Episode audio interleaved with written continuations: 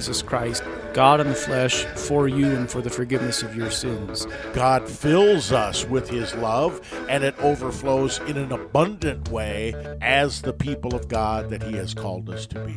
From Good Shepherd Lutheran Church in Lincoln, Nebraska, this is Proclaiming the One with Pastors Clint Poppe and Adam Moline.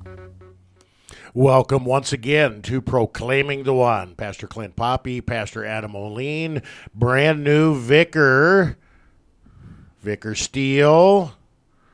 We're glad to have him with us. Uh, we're getting a good start, and we pray God's blessings. We are privileged to serve the saints at Good Shepherd Lutheran Church in Lincoln, Nebraska. Each week, we take a look at the upcoming readings for our Sunday divine service. They're also the readings that uh, form and shape our devotional life during the week. Today, we're going to be looking at the readings for the 12th Sunday after Trinity. Trinity 12. Uh, Pastor, uh, you've been uh, you've been doing a little gallivanting around the world. How was uh, Sioux Falls, South Dakota?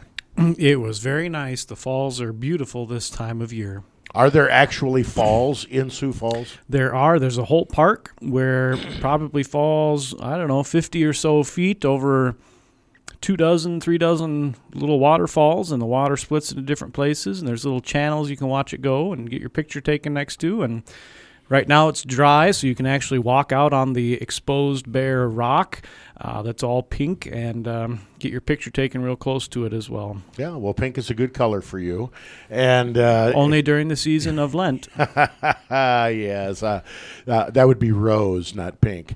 Um, I've been to Sioux Falls many times. I've never seen the falls of Sioux Falls, and I left a part of me in Sioux Falls uh, most of the time that I went there. That's where I had my uh, knee surgeries after. Oh, cool! He's showing me a picture here.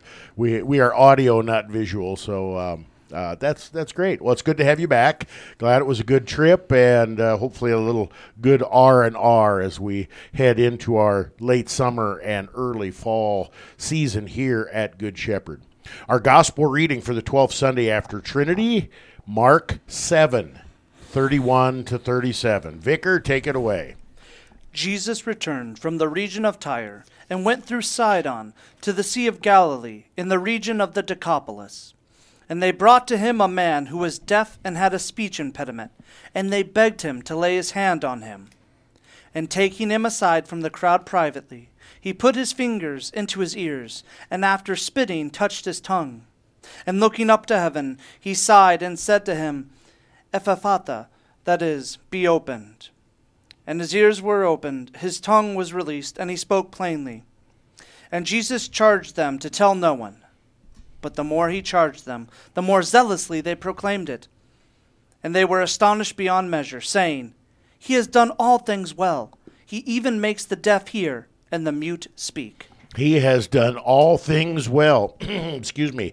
That is a uh, that's kind of a great line that sums up not only this particular miracle, but the person and work of Jesus in every way, shape, and form. Pastor, um, just a couple of words about what we are to do with miracles in general. Now, this is a healing miracle. There are several different types of miracles. There are miracles of nature, um, you know, walking on water or calming a storm. There are healing miracles. There are resurrection. I suppose that's the ultimate healing miracle where uh, uh, Jesus raises someone from the dead. Can can you give us just some general uh, things to think about with regard to when you encounter a miracle, especially the miracles of Jesus, but when you encounter a miracle in the Bible? Well, uh, a miracle is obviously a um, supernatural phenomenon where something happens that shouldn't naturally happen, and we, naturally in terms of the way we understand the world to work. Uh, and these miracles that happen all uh, testify to the godliness of Jesus Christ, uh, that He is God in the flesh who has come to this earth to suffer, bleed, and die to forgive us all of our sins. Even in uh, uh, other places where Jesus isn't there, when there's a miracle that takes place, it actually points us us to look to Jesus Christ because miracles on their own do not create faith. Uh, and all the places you see miracles, not all the places, but many of the places you see miracles, there is preaching or teaching that happens with it. And the teaching and the preaching actually are what create faith. The miracle kind of is like the hey, pay attention to what this guy is saying. Uh, he's an important speaker. And in this case, uh, you know, with Jesus doing the miracle, it says this is actually God in the flesh, so you should listen to his words, what he says. Faith comes by hearing. The Holy Spirit works in the word and in no other way, and that's consistent throughout all the scriptures. That those are very very wise words, Pastor. Uh, the the miracles are real. They are true. Uh, they're a miracle because we cannot explain them naturally. And uh, when we have a when we come face to face with the miracle of Jesus, every one of these miracles, in in addition to all the finer points that it's teaching, every one of these miracles teaches us that Jesus is God and to look forward to the greatest miracle of all, Jesus' resurrection on Easter Sunday. And so, keeping that in mind, we enter onto the holy ground here in Mark 7. Uh, a lot of stuff going on. Uh, the chapters are really long in the Gospel of Mark. And so you get just all kinds of wonderful stuff in each individual chapter. Mark 7 is one of those cool ones. But uh, we have Jesus returned from the region of Tyre, went through Sidon to the Sea of Galilee in the region of the Decapolis. Pastor, give us a little geography here and put this in context. Does it matter? And if it does, why does it matter? It, it very much does matter, uh, and it, this comes right after the healing of the uh, Syrophoenician, uh, let's see, Syrophoenician woman, uh, and uh, that happened right before this in the next chapter. And so then Jesus is in Tyre and Sidon, which are two cities that are actually Philistine cities. In fact, Tyre uh, is kind of neat. It's a, a, little island almost that juts out with a very narrow causeway that you could get out to the island uh, in the ancient world. It's uh, expanded a little bit in our modern times due to uh, um, just uh, growth and buildings falling down being used as fill in. But uh, you have these two cities that are Philistine cities, and at the time of Jesus, are pagan cities ruled by those who are either Romans or work for the Romans. In fact, there's some ruins there that uh, still tell us about their fact that they're pagan. And then you get to the Decapolis, which is also pagan cities, the 10 cities, uh, nine of which are to the eastern part of the Jordan River, and then uh, one uh, Beth Shean that is on the western side. And Beth Shean is famous for being the pagan city where King Saul was killed, and they hung his body from the walls there on display until it was taken back and buried properly. And so you have all this pagan um, area, non Christian, non Jewish area that Jesus is going and preaching in. And I think this is really key. Uh, it already is teaching us that for Jesus, for God, Christianity is not just a Jewish religion. This is already an issue that Jesus is going to the pagans, to the non Jewish people, and preaching the gospel and, administering it. Uh, this probably does happen somewhat close to Beth Shean, which is the closest of the 10 cities that uh, to the Sea of Galilee, just to the south of there. And you probably know it. You've seen it before, Pastor Poppe, because I know you're a big Jesus Christ Superstar fan, and part of Jesus Christ Superstar was filmed in Beth Shean. What's the buzz? Tell me what's happening. What's the buzz? Why should you want yeah. to know? Yeah, the uh, the people were definitely smoking something when they uh, put that together. But uh, we digress. Thank you, and uh, this is this is why uh, these these cities, these locations, these things are are given to us. Um, not not as a tedium, not for Bible trivia, but things matter, and uh, to have to have a good Bible atlas, to have a a good working understanding of this geography. It's it's certainly not necessary for salvation, but it is a great, wonderful enhancement to to be at least mentally, if not making a trip. Um, with uh, Pastor Moline someday to uh, actually stand on these places. It is uh, good to see. This really happened in real time, in real places. God took on flesh and blood in the person of Jesus Christ. He He walked on this earth, and this particular miracle is going to enhance that incarnational uh, aspect of our salvation. And the mentioning of these three pagan cities tells us it's likely not uh, Jewish people here that he's dealing with. and uh, that God's desire has always been that all people hear the good news of Jesus and come to faith. Verse 32 of Mark 7 They brought to him a man who was deaf and had a speech impediment, and they begged him to lay his hand on them. Do we know anything about the they? Who are the ones that brought the deaf mute to Jesus? Well, um, what I would say is it is the people in that area and the people uh, that are following Christ around. And so we have a reminder as Jesus goes around and preaches and, and does these miracles, he's gathering a following of people who are.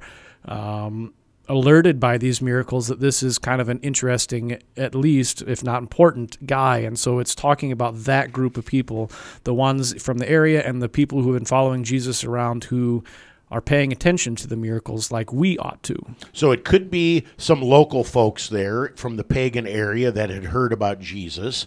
It could be the throngs of followers that are following Jesus wherever they go. That's a that's a big theme in the Gospel of Mark. Regardless of whether they were local or whether they were followers, taggers along, uh, how did they hear? How did they hear about Jesus? There's no Facebook, there's no Twitter, there's no 24 hour CNN. How did they hear? Yeah, well, unlike us who have to follow Facebook and uh, CNN and uh, 24 hour news to get our information, but we don't actually interact with people because, you know, uh, uh, that's takes effort and stuff to talk with people face to face.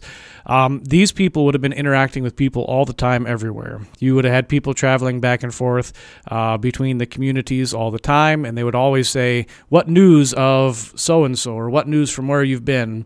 And as the as Jesus does these miracles over time, more and more people hear about him because. So, for example, right before this, uh, Jesus healed the Syrophoenician woman. The people would have said, "You should have seen this guy. This Jesus guy walked in and healed this lady." Right? Uh, or a chapter before that, Jesus walks on water. Right? Um, this guy walked across, uh, you know, Jesus Christ Superstar, my swimming pool. Um, this this message would have been traveling around, and maybe to get an idea of what it would have looked like, you should go to a place like uh, Africa, where they still have societies of people who travel primarily by walking, and uh, they spread the news primarily through word of mouth, and it. it it is a legitimate way to spread news quickly, even though it's beyond our comprehension here in the modern world. it's also hard to imagine cultures where you know right now when we have you know social distancing and lockdowns and all this kind of stuff to deal with if you go to other cultures uh, some even in the united states uh, you and your family can be sitting down at a table to eat and all of a sudden somebody joins you and they start up a conversation and they don't think anything of it. Uh, this is this is fairly common in other cultures because people interact, people talk, and we have taken that so so far the other extreme now. Uh, when we come back from our break, we want to look at the actual miracle, Jesus, and not only the miracle, but some of the almost odd things that Jesus does in connection with this miracle. This is proclaiming the one. Don't change that dial.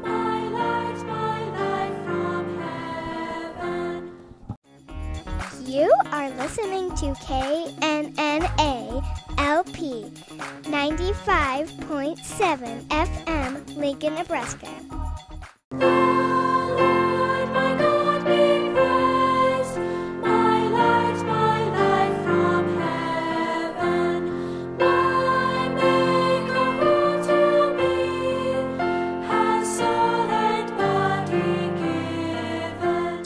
Welcome back to Proclaiming the One. Pastor Poppe, Pastor Moline, Vicar Steele. We are looking at the readings for the 12th Sunday after Trinity. Our gospel reading, Mark 7, 31 to 37. We've got some of the historical background, talked about miracles in general, and uh, brings us to verse 32. They were not 100% sure whether it was some uh, local pagans that had heard about Jesus or if these were some of the large crowds that were following Jesus wherever he went. Uh, but some people, because uh, they heard about Jesus, they brought to Jesus a man who was deaf and had a speech impediment and they begged him to lay his hand on him. Pastor, a few words on uh, being deaf and speech impediment. I don't know if it's a politically correct word again or not, but uh, he is a he is uh, deaf and dumb, meaning uh, not able to speak or speak well. Deaf and mute. So. Um, why would that be an issue for somebody to not be able to hear and not be able to speak? Well, they actually go together, uh, even in our world today. If you cannot hear uh, the sounds that other people are making, or you cannot hear the sounds that you are making, oftentimes, uh, as a result of that, when you try to speak, your words don't come out quite right. You don't hear the little details, uh, even if you're trying to move your mouth the right way. And maybe he heard uh, just a little bit and could kind of hear, but he couldn't repeat it very well. And so, being unable to hear does usually cause a speech impediment. And it works the other way around too. You know, with the uh, pl- proliferation of masks, uh, as one who is hard of hearing, when I can't read people's lips, I can't hear. Or my hearing is distorted. So the hearing and the speaking go together both ways. Both ways. Now, uh, I think one of the most interesting things about this particular uh, miracle, they ask him to lay his hand on him. Uh, they specifically ask for the touch of Jesus. Pastor, is that significant? Well, I, I think it is. What they're asking is for Christ to heal him. And um, their understanding of it, uh, at first at least, is that it's some sort of, um, you know, by touch, uh, this magic takes place and things like that. And so that's that- what they're we asking. see this also in Mark, where the um, where the woman with the issue of blood uh, just wants to touch his cloak, just you know, like like there's some aura coming off of him. Okay, Right. And um, I'm not saying that God cannot heal that way. He does, just like in the example you just mentioned with that woman. Uh, and yet the healing is still not ever complete without a word that's attached to it. And, and that because uh, you might be healed physically, um, but it doesn't mean that you're healed spiritually speaking, and your spirit is only healed by the power of Christ's word. does you no good to be healed physically and then spend eternity in hell. Correct. Uh, so that's that's uh, very very. I I would hope that would be obvious to people. Okay, so Jesus takes him aside from the crowd privately. He put his fingers into his ears and, after spitting, touched his tongue. This seems very odd if Jesus wants people to, you know, know that he is the uh, Son of God, uh, that he is God in the flesh, that he is the promised Messiah. It would seem that he would want the crowds to know, but he takes him aside privately. And then he goes through this little ritual with regard to putting his fingers in his ears and uh, spitting, touches his tongue.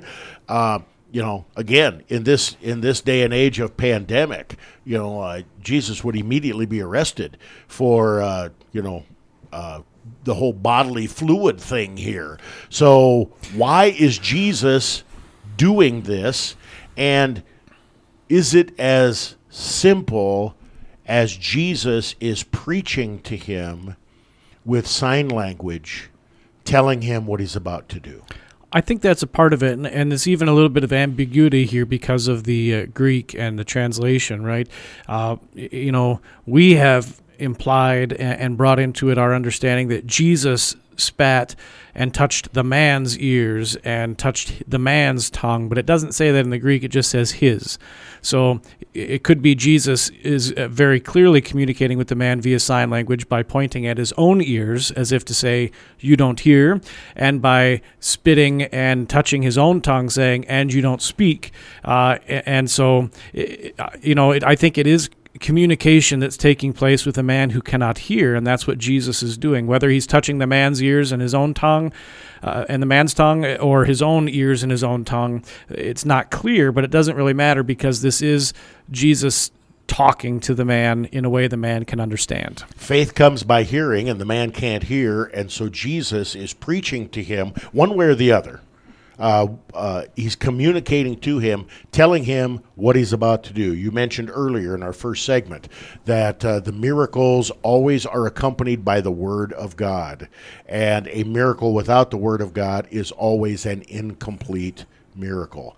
And so uh, the the Jesus is preaching to the man, and then he looks up into heaven. He sighs and said to him, "Ephphatha," that is, be opened. Now here again, Jesus is preaching. Jesus is proclaiming this word. Uh, seems like kind of an odd word to uh, to preach. Um, you know, I suppose our TV healers would say would uh, would say be healed, uh, you know, or uh, I uh, I command by the power of God, uh, COVID get away from our country. You know, you've seen some of these silly things on TV. So, um, Jesus speaking the word and this uh, note here looking up to heaven. He sighed and then said to the man to him ephphatha be opened. Yeah, uh, and it's it's God uh, with His creative word accomplishing things. God always works in His word. Let there be light, and there was.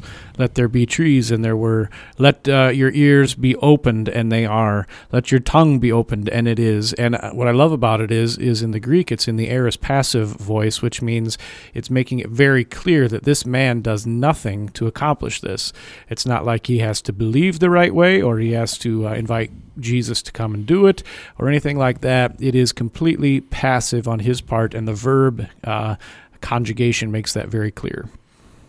think that's the first word the man ever heard I think it is. yes i think so too and uh, when you when you think about that word be opened you think about not only the man's ears being opened and his tongue being able to proclaim his praise psalm 51 kind of thing you you think about heaven's door being opened you think about the the uh, stone in front of the tomb being opened you think about salvation full and free is now open to this man by the power of God. Is it, am I taking that too far? No, I don't think so. And I, I think it's worth pointing out, too, the miracle uh, that is proclaimed as it says that the man is now able to speak plainly, which is a learned, uh, a learned process of your body. You know, so if you broke your leg and were unable to walk for a while before you can go and start walking again they send you to physical therapy where you learn to use the muscles the right way and strengthen them so you're able to walk without limping um, if a person um, you know has never been able to read, they have to actually take the time to learn the letters and the sounds they make, put them together. There's a process that takes place that should happen with this man speaking as well. You see it with your children when they're born, the way they learn to speak. Um, and yet, this man doesn't do it. As soon as the word of Christ comes to him, the whole knowledge of even how to say words clearly and properly is brought about within him at the word of Jesus. And therefore, we see again, which I think is the key, the word of God does exactly what the word of God wants it to, with no questions or um, um, incompletenesses about it. fully and completely, totally by grace. Pastor, I don't know if we've talked about this before or not, but it seems to me that there are some parallels with regard to friends brought this man to Jesus. Jesus speaks a word and he is healed. With regard to parents bringing their children to the baptismal font where Jesus speaks a word and heaven is open to them. Um, there's, I mean, there's spit, but there's no water. There's no. Uh, can we make those kind of parallels, or is that an illegitimate use of Scripture? I th- I think we could. I think we would be very careful not to jump too far and say the spit is baptismal water. But what we can say is is that the word of Christ does this work for this man and does create faith and heals him. And uh, it's not just plain water in the baptismal font, but it's the word of God with the water that does this. And so, in the same way, we're going to emphasize God's word is at work, and it, it's not just at work as we hear it in our ears but also as we eat it with our tongues and as we uh, receive it in the waters of baptism as well. So, God's Word being the main means of grace or sacrament, uh, even as it's brought to us in these other means as well. in uh, in the Gospel of Mark, often Jesus tells people, "Don't tell anybody about what happened," and then the people run out and tell everybody what happened. And many scholars have killed trees and barrels of ink writing dissertations on the Markan secret. This is a big, big, big thing that biblical scholars talk about. Pastor, we got about a minute and a half in this segment or so. Um, what's the big deal with the Markan secret, and why should I care? Well, um, the big deal is from Jesus' perspective, uh, it's not yet his time to go to the cross and to die for sins. He needs to fulfill all the work of preaching first. And that's why he asks people not to tell. But uh, people are really bad at keeping secrets, especially sinful people. And so they don't do very well at doing that, as we, we see in Mark's gospel. Um, and, and it's hard to blame the people for continuing to speak about Jesus because Jesus was doing amazing things that no one else could ever do and displaying that he was the Son of God. And yet, Christ is very careful to do things on his terms, not on the terms of these people, not to become their worldly king because that's what they wanted and that's what they'd heard about him. He knows his job and his message, and he won't be sidetracked from that. And that's why he keeps saying, This isn't the purpose that I'm here. I'm not just going to be your doctor. I'm not going to be your king. I'm going to be your sin sacrifice, and that takes place at my time according to my will. And I, I think that's all we need to talk about with regard to the Markan secret. Uh, people, the, the the scholastics and theologians make big, big deal out of this. It's not time for Jesus, who is the Savior, the Messiah, God in the flesh. So Jesus tells these people not to tell, gives them a direct command, Pastor, and um, the people go out and tell anyway. Was that a sin?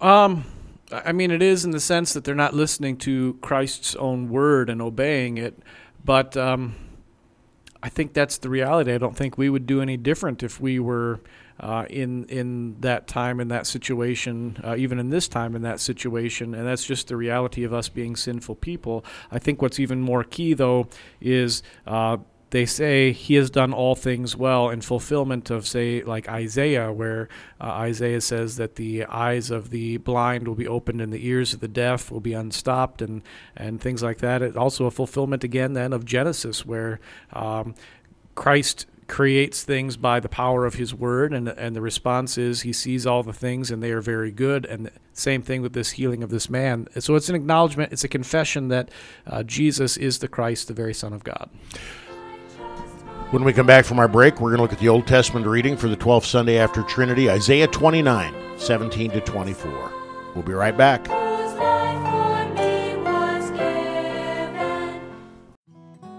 You are listening to KNNA LP 95.7 FM, Lincoln, Nebraska.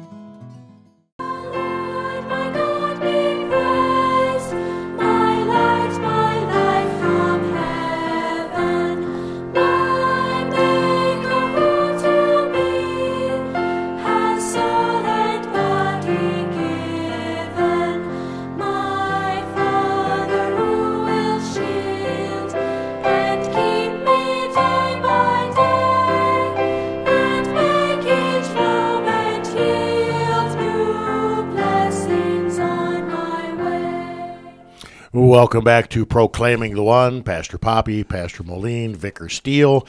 We serve the saints at Good Shepherd Lutheran Church in Lincoln, Nebraska. Come join us. We worship at 8 and 10.30 each Sunday. 3825 Wildbriar Lane in South Lincoln. We also gather every Wednesday evening at 6:30. That's a year-round special service that we have. We'd love to have you with us. Every one of our worship services is broadcast live on KNNALP 95.7 here in Lincoln. Check us out on the website, either the church website or the radio website, to uh, listen if you're outside of our area. A lot of great stuff on our uh, archive sections there as well. And uh, we always, as always, love to have your feedback. The Old Testament reading for the 12th Sunday after Trinity, Isaiah 29, 17 to 24. Vicar? Is it not yet a very little while until Lebanon shall be turned into a fruitful field, and the fruitful field shall be regarded as a forest? In that day the deaf shall hear the words of a brook, book, and out of their gloom and darkness the eyes of the blind shall see. The meek shall obtain fresh joy in the Lord, and the poor among mankind shall exult in the Holy One of Israel. For the ruthless shall come to nothing, and the scoffer cease, and all who watch to do evil shall be cut off, who by a word make a man out to be an offender, and lay a snare for him who reproves in the gate, and with an empty plea turn aside him who is in the right. Therefore, thus says the Lord, who redeemed Abraham, concerning the house of Jacob Jacob shall no more be ashamed, no more shall his face grow pale. For when he sees his children, the work of my hands, in his midst, they will sanctify my name. They will sanctify the Holy One of Jacob, and will stand in awe of the God of Israel. And those who go astray in spirit will come to understanding, and those who murmur will accept instruction. Okay. Uh, we have some, um, you know, end of the world uh, kind of imagery here, but we also have some Jesus in the flesh, walking around doing his thing kind of imagery. Uh, this this uh, prophetic perspective, I think, comes out very very clearly, and. Uh, for those that have listened to this program, you know what we're talking about. If you if you haven't heard that phrase before, uh, imagine yourself driving to Colorado uh, on I eighty.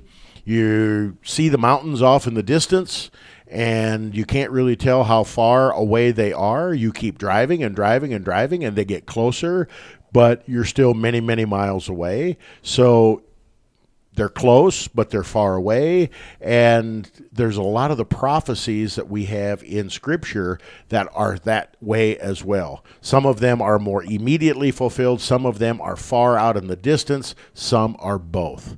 And so here um, is not a very little while until Lebanon. You know, Lebanon's been in the news lately with the uh, you know kind of mysterious bombing that took place in Beirut. Uh, what does Lebanon have to do with our gospel reading, if anything, Pastor? Well, actually, it has a lot to do because the uh, uh, area of Tyre and Sidon back in the Bronze Age were Lebanese uh, or Lebanon uh, in their way of thinking. Uh, Tyre and Sidon were important maritime and trade centers uh, in ancient Lebanon.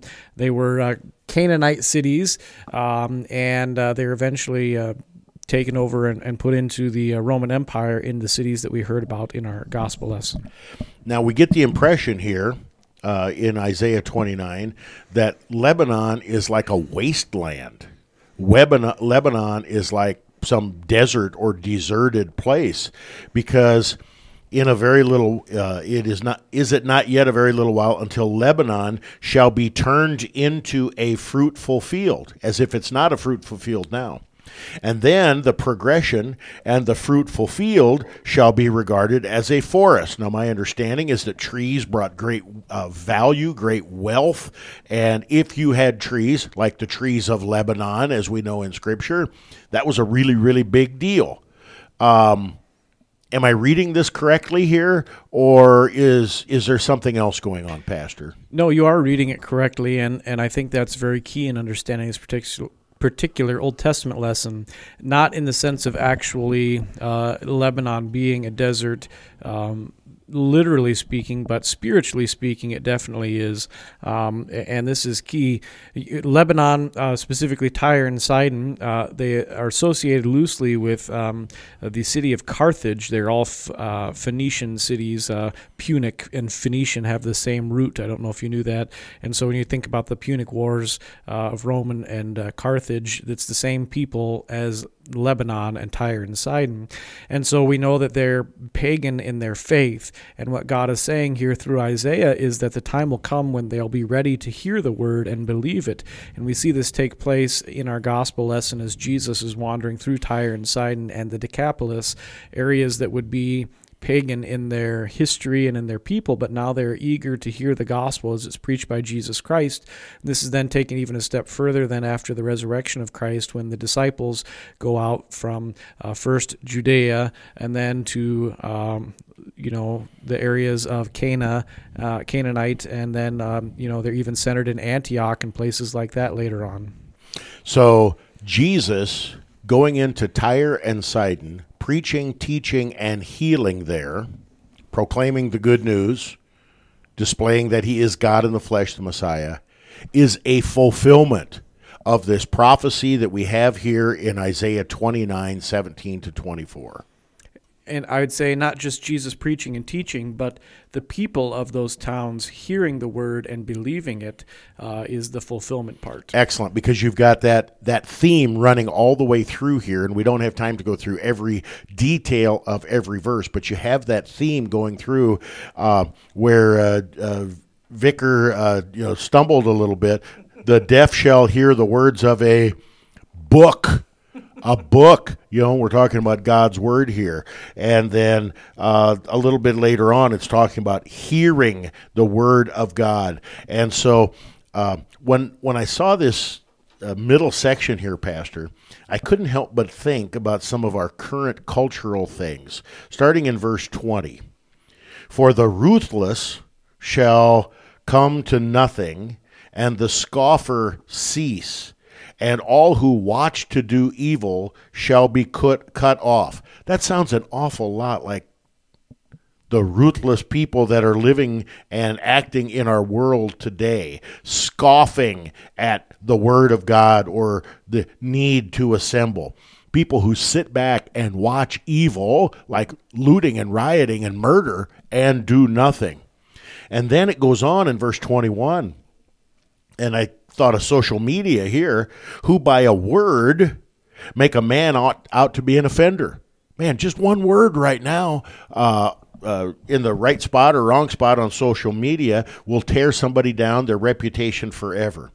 And lay a snare for him who reproves at the gate, and with an enemy uh, plea, turn turn aside him who is in the right. Um, Pastor, nothing new under the sun. The sins in Lebanon, the sins in our world today. Uh, am I going too far? No, I I think that sinful people do the same things over and over and over again, and that's part of our uh, curse. And and if you are a student of history, you see that, right? Um, even uh, pandemics happen over and over again. Uh, rioting happens over and over again. Wars happen over and over again. Uh, natural disasters, um, people cheating and stealing, that's always been a problem, right? Um, people eager for power and clinging to it, uh, um, or even doing deceitful, evil things to gain power for themselves or for their um, political party. This is this is what sinners do because sinners don't see God and the promise of eternity that God gives, but instead all they see is what happens in this life, and so they'll do whatever they can to keep that for themselves and to gain it for themselves. So, uh, again, I don't want to stretch this too far, but Lebanon was a rich, powerful area, but God calls them a wasteland because they are spiritually wasted. And how many times haven't we heard about uh, the greatest economy in the history of the world? And yet you look at our country, and in many respects, we are a spiritual wasteland.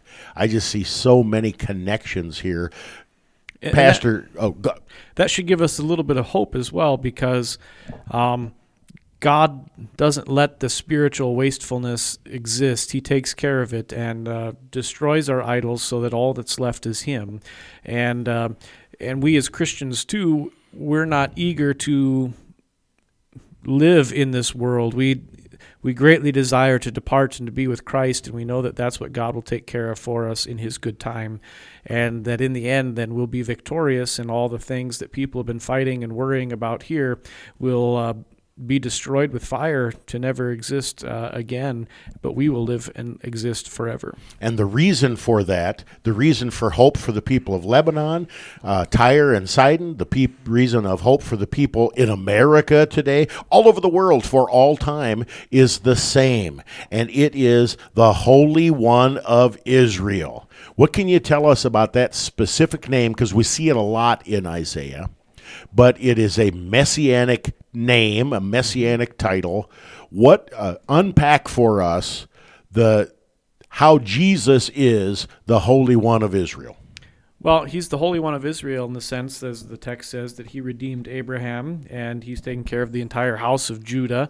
But he also is the Holy One of Israel in the sense that he is the only one who's fulfilled what God's law says uh, completely and totally for us and for all people. He's the one who has done everything necessary for our salvation. He's the one whom God is well pleased with. Um, and in him, then, we also have our salvation and peace and comfort and joy and are made holy by the power of his word. And we have that at the end of our text. They will sanctify my name. They will sanctify the Holy One of Jacob. Will stand in awe of the God of Israel, just like the people at the end of our gospel text.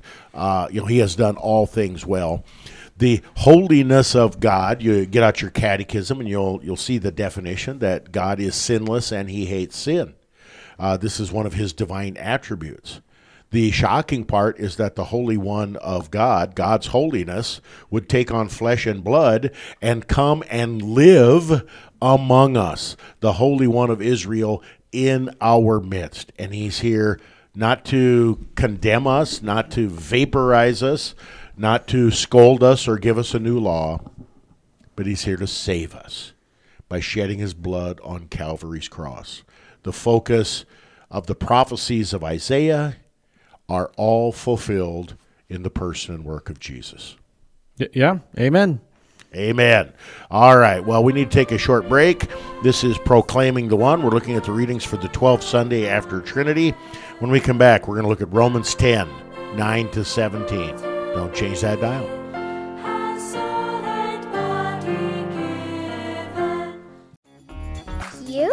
Listening to KNNA LP 95.7 FM, Lincoln, Nebraska.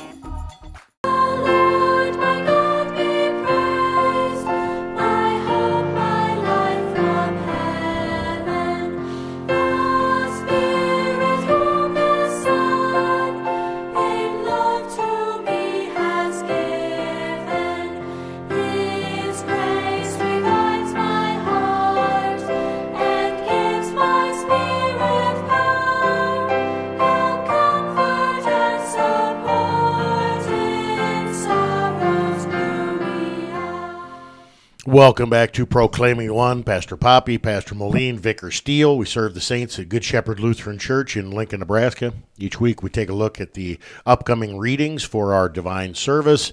We are proclaiming the one and only Savior from sin, the Holy One of Israel, who is in our midst, the Lord Jesus Christ, as we heard in our last segment from Isaiah 29. We're looking at the readings for the 12th Sunday after Trinity. In our first two segments, we looked at the gospel reading for Trinity 12, Mark 7, 31 to 37, Jesus' miraculous healing of the deaf mute. We see the person, work, ministry of Jesus prophesied in our Old Testament reading in Isaiah 29. And now we see a practical example. Right off the bat, Pastor talked about how miracles without the Word of God are meaningless. And the miracle is often there to get the attention so that we can hear the Word of God. We're going to look at the alternate reading for the 12th Sunday after Trinity, Romans 10 9 to 17. You may uh, remember hearing these words if you've ever been to an ordination or an installation of a pastor. Vicar, take it away. If you confess with your mouth that Jesus is Lord and believe in your heart that God raised him from the dead, you will be saved. For with the heart one believes and is justified, and with the mouth one confesses and is saved. For the scriptures say, Everyone who believes in him will not be put to shame. For there is no distinction between Jew and Greek. The same Lord is Lord of all, bestowing his riches on all who call on him. 4. Everyone who calls on the name of the Lord will be saved. But how are they to call on him in whom they have not believed? And how are they to believe in him of whom they have never heard? And how are they to hear without someone preaching? And how are they to preach unless they are sent? As it is written, How beautiful are the feet of those who preach the good news! But they have not all obeyed the gospel. For Isaiah says, Lord, who has believed what he has heard from us? So faith comes from hearing, and hearing through the word of Christ. Okay, we're very, very familiar with that last verse there. Romans 10 17. Faith comes by hearing, hearing through the word of Christ. This is a, uh, a very good, very important section of Romans for us to examine.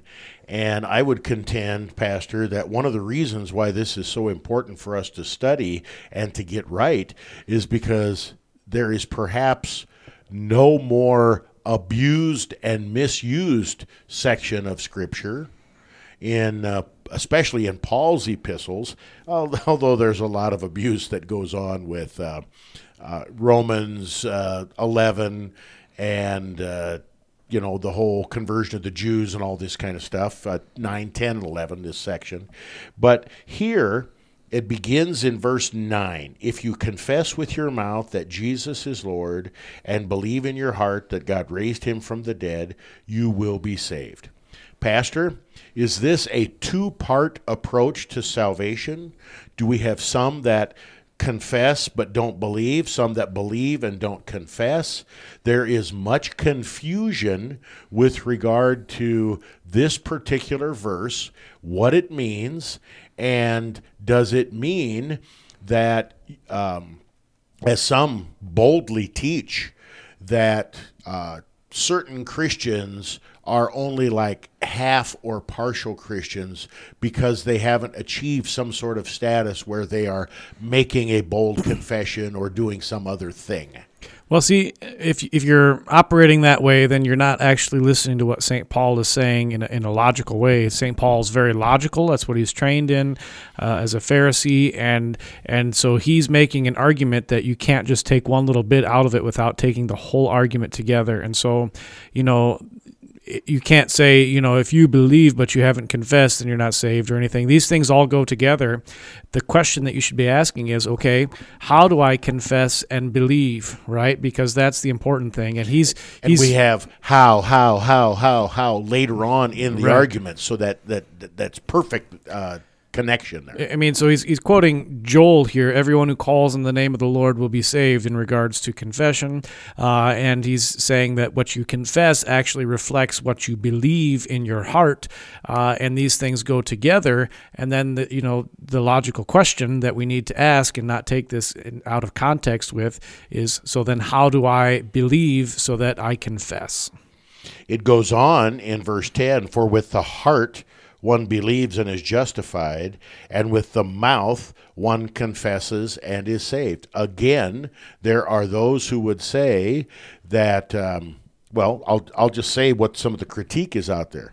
You know, Lutherans are pretty good with uh, you know the whole justification and faith alone part but they're really crummy when it comes to sanctification. They're really crummy with regard to uh, doing good works, helping the the downtrodden, feeding the poor, that kind of a thing. So they're like half Christians. They they've got like one part of faith, and they they need to.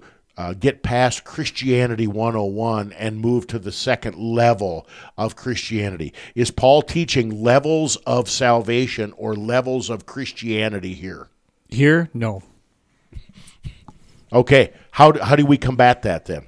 What we we I mean we would take the whole word of Paul together as an argument. We don't just cherry pick particular uh, verses out of context and then build a theology around that. And, and if you read this whole passage, the whole chapter uh, together, you understand Paul is leading towards the fact that the way you become a Christian is by hearing God's word, and that word uh, allows the Holy Spirit to work in you, which creates faith in your heart that believes, which allows your mouth to confess uh, that faith and uh, outwardly display that. And, and definitely, we would say the confession isn't just your mouth moving and sound coming out, but rather your confession is the entire life that you live. Uh, but we can't isolate that as, as some of the pietists would. Uh, we can't isolate the uh, feeling in your heart as the Mormons would.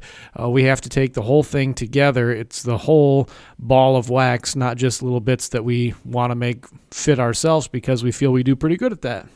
In our gospel reading, we talked about how hearing and speaking go together and they are intimately connected. Can we make that same kind of a connection between uh, the heart and the mouth in verse 10? I think you definitely can. I think that's what Paul is doing here. Yes, I, I think you must. Um, otherwise, you're going to go off on one of these oddball, out in left field tracks, and you're going to end up with a theology that is not biblical. Okay, quotes Joel in verse 13. And then we have this uh, list of questions. Uh, most would say rhetorical questions. And this is the argument that, that you got to pay attention to. And, and this, is, th- th- this is the key here. How are they to call on him in whom they have not believed? In other words, uh, if you call on the name of the Lord, according to Joel, you will be saved. But you can't call on him if you don't believe in him. And then the next part. And how can they believe if they've never heard? And here's the next part. And how can they hear without someone preaching? Oh, preaching. That kind of goes against the whole invite Jesus into my heart kind of a thing, doesn't it? This comes from outside of me, not inside of me. And then in verse 15, and how are they to preach unless they are sent? So we have this, um, this, this um, logical progression of rhetorical questions here, ending in another quote, and this time from Isaiah 52 How beautiful are the feet of those who preach the good news. Pastor, teach us about these how, how, how, how questions. Well, I think, I mean, consider this is St. Paul writing, and consider St. Paul on the Areopagus, right, where he goes to the altar to the unknown God and says, There is an unknown God. You haven't known him, and so you haven't been able to call on him. Let me tell you about him. And then he tells them all about Jesus, who came down, was crucified, and risen to take away all sins, and how in him we have eternal life. That's the same sort of argument he's making here, right? If you don't know that there's a God, you don't talk to the God. And if you know that there's a God, you have to know which God it is that you're talking to. And how do you know which God it is that you're talking to? Well, someone has to tell you. Um, and so you have to hear. And that's what uh, this preaching business is all about. Well, how can you hear if no one speaks. And so you have a preacher, and the preacher is the one who tells you about that. And this whole process is what takes place mostly in our divine service, right? Where the word of God is preached and proclaimed in its truth and purity, and we as the people of God hear that word and uh, read, mark, learn it, inwardly digest it. And as a result, the Holy Spirit calls, gathers, enlightens, and sanctifies the church on earth and makes it believe in Jesus Christ our Lord. Amen. Uh, Pastor, there's a, a troubling word in verse 16, but they have not all obeyed the gospel. We don't usually think of that word obeying going with the gospel. Um, what what can we say about that? You know, normally we we talk about just simply hearing and believing the gospel. Um, are we mixing some kind of works righteousness in here? No, uh, when we're talking about this word obedience here in that particular regard, we do mean it in terms of faith. They don't all have faith in this gospel. They don't all uh, listen and truly understand it, and that that's not a wrong way to talk about it. It's maybe uh, a little different than what we're used to in our modern world, but it is the truth all the same. it uh, it focuses my attention on the obedience of Christ whenever I see that word obedience linked to the gospel, the active obedience of Jesus as he actively fulfills the law on our behalf, the passive obedience of Jesus as he passively takes it. He suffers and dies on Calvary's cross for us. A- And in the Greek, the word is hupakuo, and it, it's a That's kind of fun to say, isn't it? yeah, a kuo is the word to Here. listen, and and so in the sense too, from Paul's perspective as he's writing this argument, it makes perfect sense, right? If um, if my kid is across the playground and I say, "Don't walk between the swings while people are on them," if he can't hear me, he cannot obey. Um, in the same way, not all people hear or obey God's own word because they haven't heard it or listened to it. And so, even in that word, we have uh, kind of a foreshadowing or a preview of the clincher at the bottom. Faith comes from hearing, and hearing through the word of Christ. And so, that it's pointing us forward to the bottom line of the argument. If you want to believe, it's the same for Jew and Gentile. If you want to believe, it's not by obedience to the law, it's not by your family lineage, it is by hearing the word of Christ, and the word of Christ is life. And I think that's where our hearers uh, for this radio show need to uh, take stock in themselves in, in regards. Are you hearing God's word regularly? Are you participating in the life of the church? Are you in the divine service? Do you read the scriptures at home? Uh, or uh, what is it that you actually do listen to? Is it uh, the uh, sports radio? Is it the uh, KLIN news? Is it uh, what are you listening to? The most important thing that you listen to is the Word of God because that's the thing that gives you faith, and that's the thing then that grants eternal life. And, and when you do listen, it's a result of God's work in your life. Vicar, bring things to a close with the collect of the day, would you please? Let us pray. Almighty and merciful God, by your gift alone, your faithful people render true and laudable service. Help us steadfastly to live in this life according to your promises, and finally attain your heavenly glory. Through Jesus Christ, your Son, our Lord, who lives and reigns with you in the Holy Spirit, one God, now and forever. Amen. Amen. Amen. For Pastor Moline and Vicar Steele, this is Pastor Poppe. Thanks for tuning in today. Sunday morning when you get up, drink your coffee, read your paper, pray for your pastors, and please go to church. God's richest blessings in Christ.